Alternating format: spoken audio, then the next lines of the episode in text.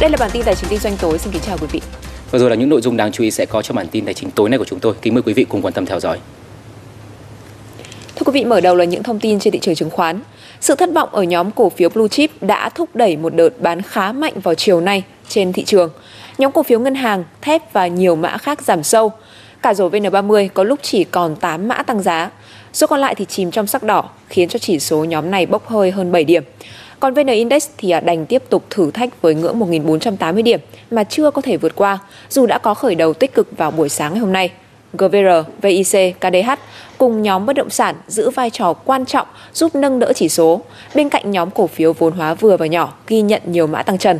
Thanh khoản thị trường ngày hôm nay tăng mạnh so với phiên ngày hôm qua, hơn 1,3 tỷ cổ phiếu được giao dịch với tổng giá trị trên 42.000 tỷ đồng.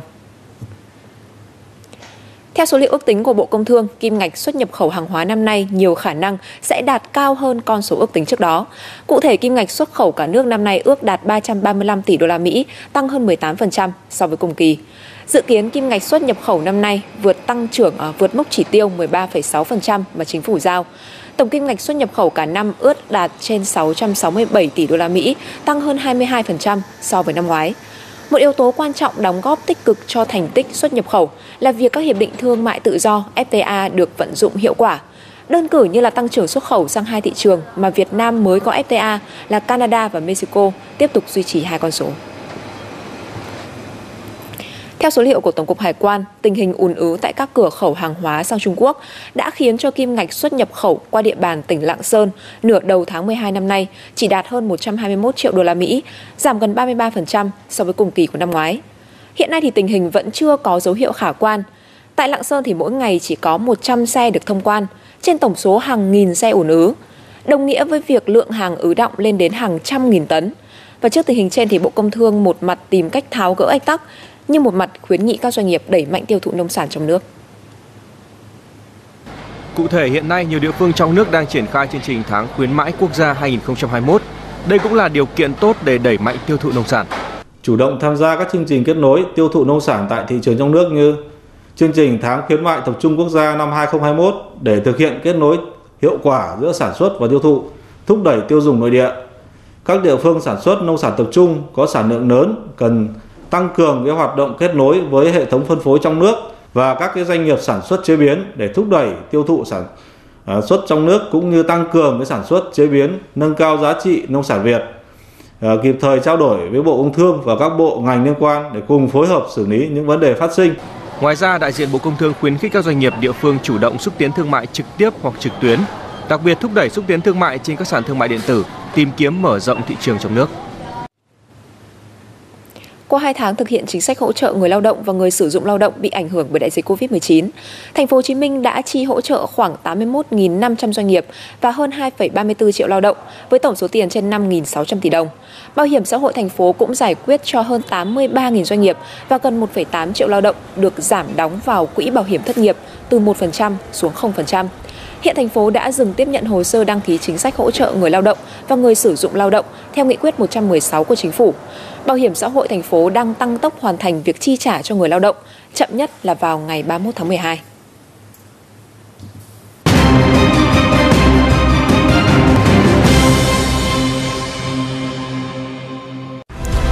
Doanh nghiệp trúng đấu giá đất cao kỷ lục đã ký hợp đồng.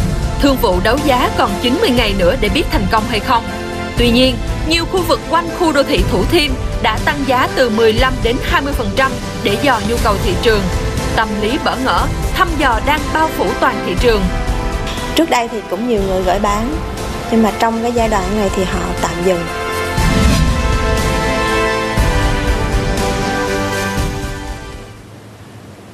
Thưa quý vị, Thủ tướng Chính phủ vừa ban hành công điện nhằm ngăn chặn hành vi lợi dụng đấu giá đất để gây nhiễu loạn thị trường, trục lợi thị trường bất động sản. Bởi vì hiệu ứng là vô cùng lớn. Như sau thương vụ đấu giá đất tỷ đô mới đây tại thành phố Hồ Chí Minh, thì đến nay à, thị trường vẫn không hề hết xôn xao về tác động của nó, đặc biệt là đến giá và giao dịch của các khu vực lân cận khu đô thị Thủ Thiêm và thành phố Hồ Chí Minh trong thời gian tới đây. Đây cũng là nội dung chính của tiêu điểm kinh tế ngày hôm nay mà chúng tôi muốn gửi đến quý vị cùng với sự đồng hành của phóng viên Quỳnh Như.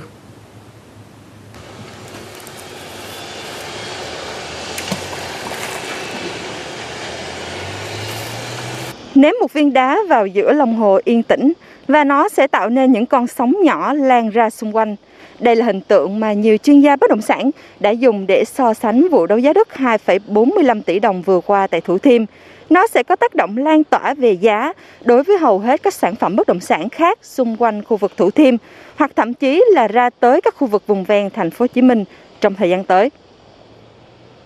Bằng chứng là những ngày gần đây, sàn giao dịch này nhận được yêu cầu tăng giá từ chủ đất ký gửi, giá tăng khoảng từ 15 đến 20% so với trước đấu giá.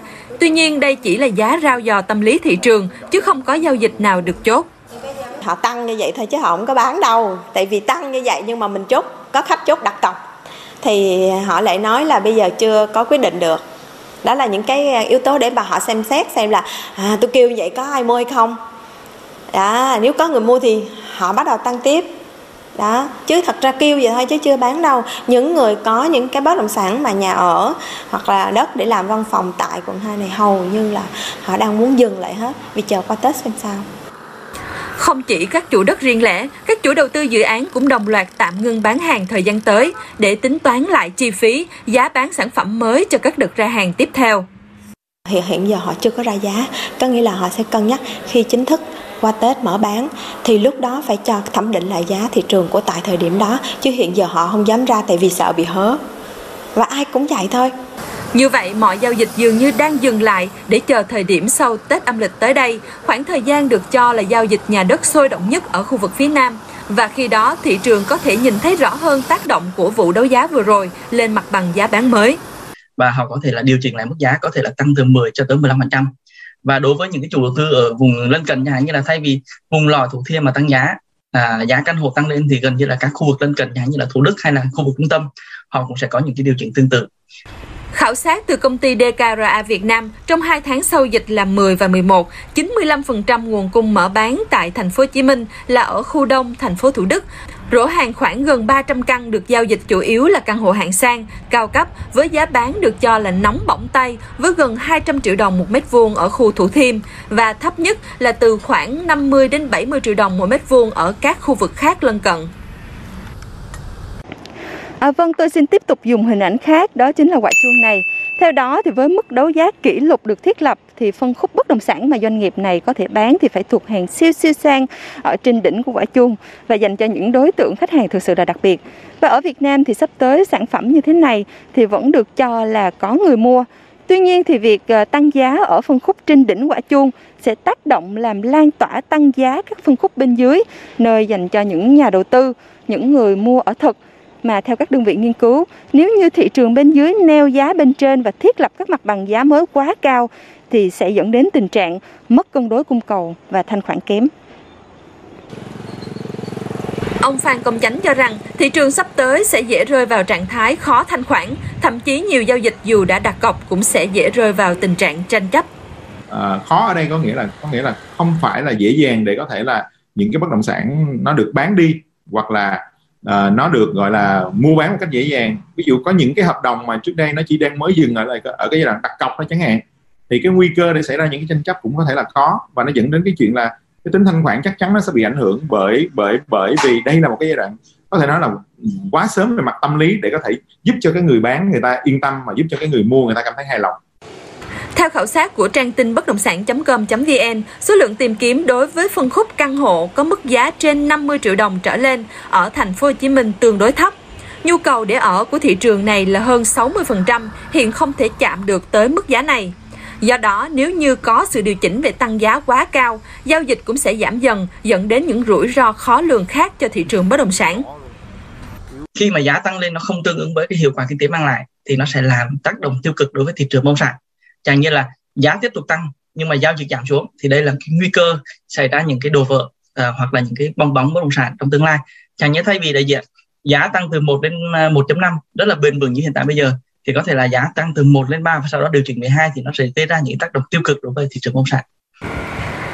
Từ góc nhìn kinh tế thị trường, tiến sĩ Huỳnh Thế Du cho rằng thay vì lo ngại, hãy để thị trường tự điều chỉnh giá theo cung cầu nếu như thanh khoản gặp khó và theo ông, thương vụ đấu giá tỷ đô sẽ không có tác động mạnh thực sự về mặt bằng giá thị trường trong lâu dài. tức là một phiên đấu giá ờ, bất thường trong một cái thị trường rộng lớn như hiện tại nó không có ý nghĩa là quyết định cho mặt bằng giá của cả, cả thị trường tức giả sử như trong trường hợp này mà mà nó là quá mức ấy thì nó chỉ có dư chấn một chút cái tâm lý và khi mà người ta những người mà có nhiều đất người ta đưa ra bán người ta bán không được thì tự động là cái mặt bằng giá nó lại điều chỉnh thôi Do đó, theo các chủ đầu tư chuyên nghiệp, việc xác định đâu là mức giá phù hợp trong bối cảnh hiện nay thực sự cần sự tỉnh táo, chứ không thể chạy theo một mức đấu giá của một lô đất. Vì suy cho cùng, họ cũng là người cần bán sản phẩm, cần có giao dịch trên thị trường.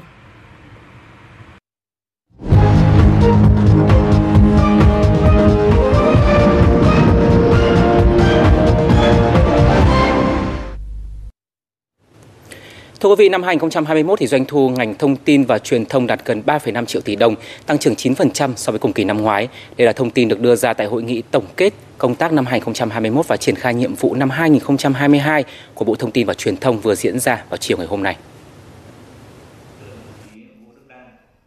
Năm vừa qua, do ảnh hưởng của dịch Covid-19 cũng tác động đến các hoạt động của Bộ Thông tin và Truyền thông như báo chí, xuất bản.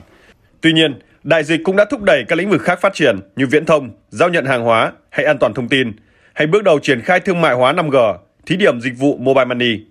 Năm 2021 đã đẩy toàn đất nước chúng ta vào chuyển đổi số. Nhưng hạ tầng, cách làm vẫn là thời công nghệ thông tin. Và bởi vậy, các vấn đề của ngành đã bộc lộ ra một cách rất rõ ràng. Thay vì lo sợ và tìm cách giấu đi hay bao biện thì chúng ta đã chọn cách nhận trách nhiệm và tìm cách giải quyết. Và vấn đề lộ ra không ngờ lại là một cơ may hiếm có để ngành ta phát triển. Phát biểu chỉ đạo tại hội nghị, Phó Thủ tướng Chính phủ Vũ Đức Đam đề nghị trong năm 2022, Bộ Thông tin và Truyền thông cần tiếp tục bổ sung, hoàn thiện các nền tảng của Việt Nam với mục tiêu vừa phòng chống dịch COVID-19, vừa phục hồi, phát triển kinh tế xã hội, ưu tiên phát triển các nền tảng số quốc gia. Sau khi đã xây dựng thành công cơ sở dữ liệu về dân cư và cơ sở dữ liệu doanh nghiệp, thì nền tảng quản lý đất đai là rất quan trọng. Năm 2022 này tập trung làm bằng được, cơ bản phải hoàn thành cái cơ sở dữ liệu về tài nguyên đặc biệt quan trọng nhất với người Việt Nam, đấy là tài nguyên đất đai. Ba cơ sở dữ liệu lớn đấy, cộng với cái thanh toán điện tử mà chúng ta đẩy mạnh thì cái chuyển đổi số của chúng ta, kinh tế số, xã hội số, chính phủ số, chúng ta sẽ có những bước tiến thực chất. Trong năm 2022, Bộ Thông tin Truyền thông đặt mục tiêu đưa Việt Nam vào nhóm 80 quốc gia dẫn đầu về chính phủ điện tử, chính phủ số và định hướng đến năm 2025, cả nước sẽ có 100.000 doanh nghiệp công nghệ số và ít nhất 10 địa phương đạt doanh thu công nghiệp công nghệ thông tin trên 1 tỷ đô la Mỹ. Theo tờ Bưu điện Hoa Nam buổi sáng thì Ủy ban Thường vụ Quốc vụ viện Trung Quốc vừa kết thúc đánh giá vòng 2 về đạo luật tiến bộ khoa học và công nghệ với tán thành là 14 điểm sửa đổi. Theo đó thì các công ty và đơn vị trực thuộc nhà nước của Trung Quốc sẽ phải tăng cường chi tiêu cho các lĩnh vực nghiên cứu cơ bản quan trọng, các công nghệ tiên tiến có tiềm năng ứng dụng lớn. Những nội dung ờ, sửa đổi này có sự thay đổi đáng kể so với đạo luật được ban hành năm 2007 khi Trung Quốc đề cao vai trò của các công ty tư nhân. Kể từ cuối năm ngoái thì Trung Quốc đã đẩy nhanh chiến dịch siết chặt quản lý đối với những công ty công nghệ giữ vị trí chi phối trên thị trường quốc gia này. Bộ Tài chính của Nhật Bản cho biết là thâm hụt thương mại trong lĩnh vực dược phẩm của nước này sẽ tăng lên mức cao kỷ lục là 3.000 tỷ yên, tương đương là 26,45 tỷ đô la Mỹ trong năm nay. Mức thâm hụt này lớn hơn 700 tỷ yên so với cùng kỳ năm ngoái. Nguyên nhân chủ yếu là do đại dịch COVID-19 đã buộc Nhật Bản nhập số lượng lớn vaccine ngừa COVID-19 từ các công ty của Mỹ và châu Âu. Hiện Nhật Bản thì vẫn chưa thể sản xuất được vaccine cho riêng mình. Năm 2021 thì à, Nhật Bản chỉ còn là một đại diện duy nhất trong danh sách 20 công ty dược phẩm lớn nhất thế giới. Hôm qua thì chính phủ Anh đã đưa ra gói hỗ trợ trị giá 1 tỷ bảng Anh tương đương 1,3 tỷ đô la Mỹ để giúp các doanh nghiệp trong nước bị ảnh hưởng nặng nề bởi biến thể Omicron. Thủ tướng Boris Johnson cho biết là kế hoạch trên sẽ cung cấp các khoản tài trợ cho các doanh nghiệp thuộc các lĩnh vực như là khách sạn và giải trí, những lĩnh vực đã bị đại dịch tấn công ngay trong mùa kinh doanh bận rộn nhất trong năm. Trước đó thì chính phủ Anh cũng đã áp đặt hàng loạt các hạn chế về kinh doanh và đi lại nhằm ngăn biến thể Omicron có thể lây lan. Người dân Anh cũng được khuyến cáo là nên làm việc tại nhà nếu có thể. Sự đứt gãy của chuỗi cung ứng trên toàn cầu thì không chỉ tác động tới chất bán dẫn, hàng tiêu dùng mà còn đang khiến cho cuộc sống của người thu nhập thấp tại Mỹ đang ngày càng trở nên khó khăn hơn bao giờ hết. Trong suốt 10 năm nay, thực phẩm luôn là vấn đề lớn với ông Steven Cyril. Nhưng giờ đây việc tìm kiếm một bữa ăn chấp nhận được còn trở nên khó khăn hơn nhiều lần do đại dịch Covid-19. Tỷ lệ lạm phát tại Mỹ trong tháng 11 vừa qua đạt mức cao nhất trong vòng gần 40 năm, đã đẩy giá lương thực tăng mạnh. Sữa và thịt quá đắt đỏ, tôi không thể mua được chúng ở các siêu thị. Còn thực phẩm trong các cửa hàng nhỏ ở khu dân cư này thì lại không được tươi. Có những tổ chức từ thiện giúp đỡ những người rơi vào hoàn cảnh khó khăn như ông Cyril. Tuy nhiên, họ đều cho biết tình trạng đứt gãy chuỗi cung ứng đã khiến cho lương thực chậm đến tay những gia đình thu nhập thấp. Năm nay có khoảng 77.000 người New York cần được hỗ trợ và sự đứt gãy chuỗi cung ứng khiến công việc của chúng tôi trở nên hết sức khó khăn. Chúng tôi mất tới một tháng mới thuê được một chiếc xe tải dài hơn 9 mét và ngay cả nếu có xe thì cũng không có tài xế. Trước tình hình này, các tổ chức từ thiện tại Mỹ đã tìm ra giải pháp tạm thời bằng cách chia sẻ xe tải và tài xế.